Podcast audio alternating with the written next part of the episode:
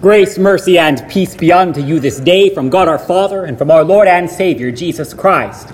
Amen. Dear brothers and sisters in Christ, fair is the enemy of good. Nobody wants to believe it because we're all so desperate for things to be fair that we get tunnel vision. We got to go around telling each other life ain't fair, even though each and every one of us has a laundry list of stuff that we wish was. But it's true. Fair is the enemy of good. See, fair is what looks at my sister's half of the cookie and decides she got the bigger half, she has more, so some of it should be mine. But the Lord commands me not to steal.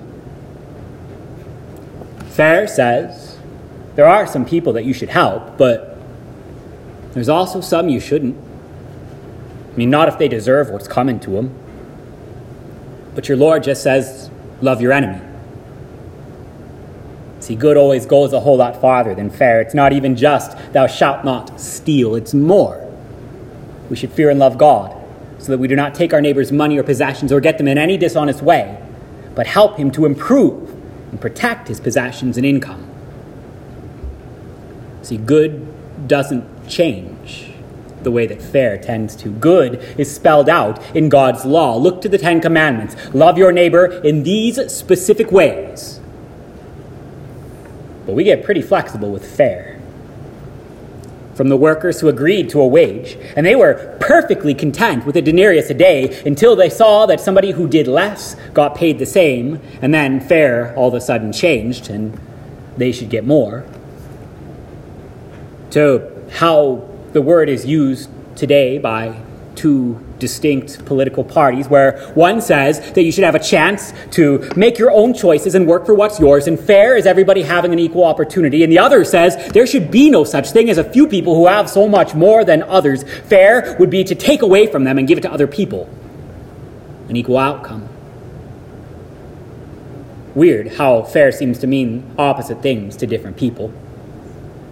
We get pretty tricky with that word too, though. Fair always seems to take into account my excuses and the excuses of the people I actually like, but fair never really wants to listen to the justifications of our enemies.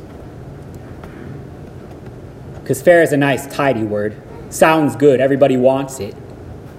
And so it's come to disguise something a little bit darker. What we usually mean when we say the word fair is simply we covet which is a sin. Still, it's not fair because I covet your stuff. It should be my stuff. It's not fair that you got away with it, and so we covet a chance to see punishment for other people. I want to actually see them hurt for what they did. It would be fair that way. And if they won't get punished, maybe I'll just complain. I'll ruin their reputation, and I'll see to it myself. Fair is the enemy of good. And it probably says something about us that, given half a chance, we always seem to try to impose fairness before we ever think to try to impose goodness. I wonder if it's because we have forgotten the good that our Lord taught us so long ago in the Garden of Eden. Or if it's just that we're so desperate for fair because we have lost hope altogether in good. We don't think good can exist down here anymore, and so we just kind of settle. I mean, life isn't fair. But maybe stop for a minute and thank God for that. Because at the end of the day, your God would rather be generous than fair.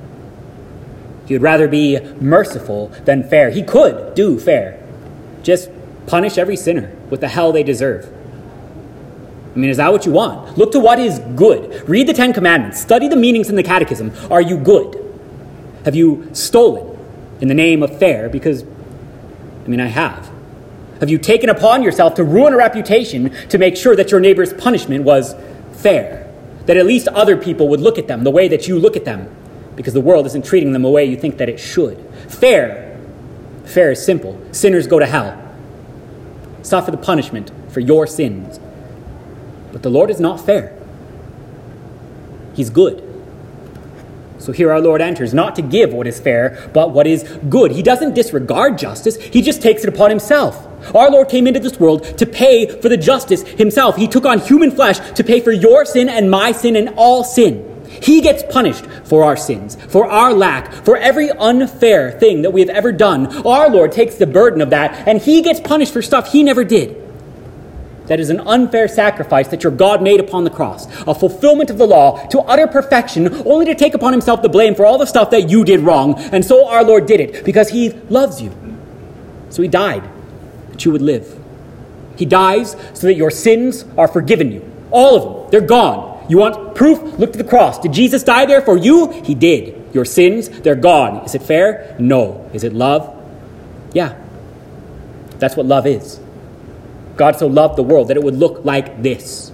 A cross, where the Father sent his only begotten Son to save. By this sacrifice. Love has never been about what's fair, it's about what's good and our Lord pays what is good for you, not what each worker is owed according to what he did, not even just silver or gold, but his holy and precious blood, his innocent suffering and death. The same death for you as any pious looking saint as any addict lying in the gutter. Because our Lord is so good that looking upon you in love, he would not see you get what is fair. He would not see you get the punishment you deserve. He came, he bled, he died, that your sins would be forgiven you, that you would be holy and righteous in his sight, not because you've earned it, but you would be paid by his sacrifice sacrifice, his blood, his merit, his reward. God died for you, for all, that we would live.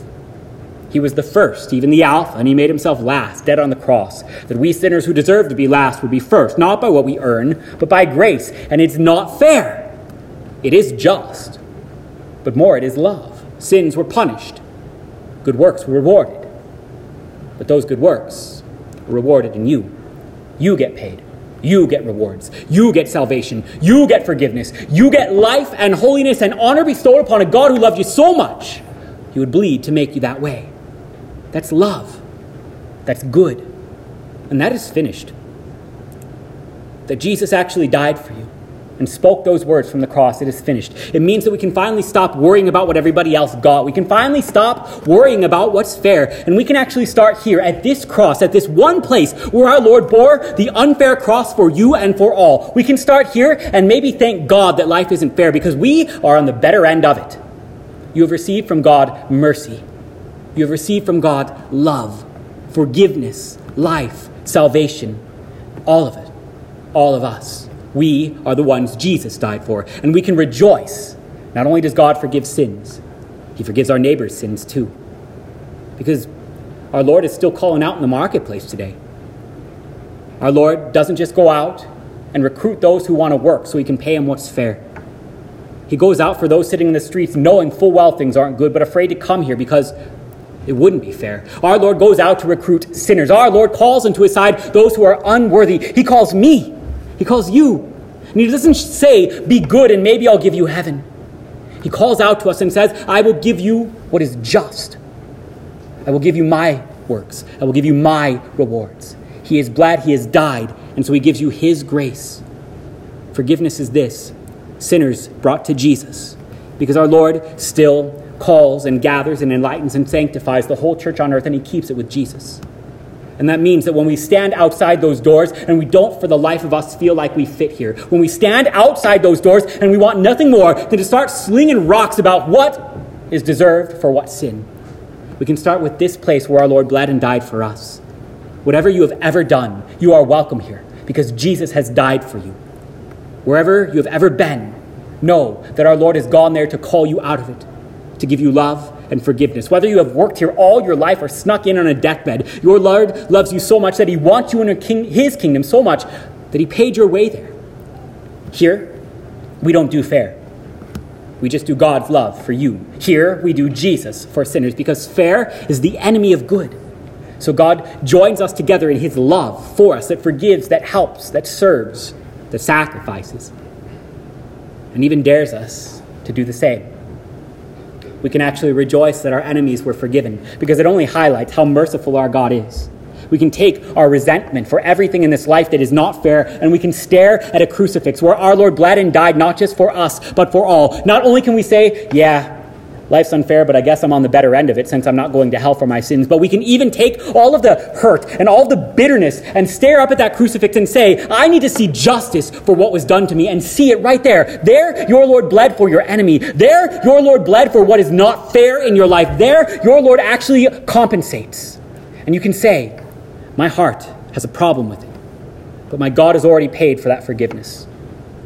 Thanks be to God that there is that much mercy in this world. Thanks be to God that I can look to that dead Jesus on that cross, not just for me, but even for my enemy, and say, Forgive us our trespasses as we forgive those who trespass against us. Because forgiveness doesn't ever come from how my heart feels, but always comes from that cross. Lord, fix my heart on that cross, that I can set aside this stupid notion of fair, not just for me, but even for my enemy. Start not with fair, but with good. You have a good God who loves you. You have a Son who died for you, a, a Son of God made man who rose for you. You have a Spirit who, in the waters of baptism, named you his own child. You have a God who paid all of this for you, and he will not forget you, and he will not forsake you, and he will never, ever, ever deal in what's fair, especially not here, because here, here our Lord gives to you love. Here our Lord gives to you grace and salvation that would knit us together in ways that have ceased to be fair a long time ago, but have always been good. Because here our Lord takes a whole bunch of sinners and he knits us together, and he calls us the body of Christ, and there he gives us even more, even better. He feeds us with his own body and blood that we would be forgiven together, strengthened together, given hope and salvation itself together. And all of it, all of it is good. So don't worry about fair. Worry about good. But know that it's right here, and it's for you. Amen. And now may the peace of God, which surpasses all understanding, keep your hearts and your minds unto life everlasting. Amen.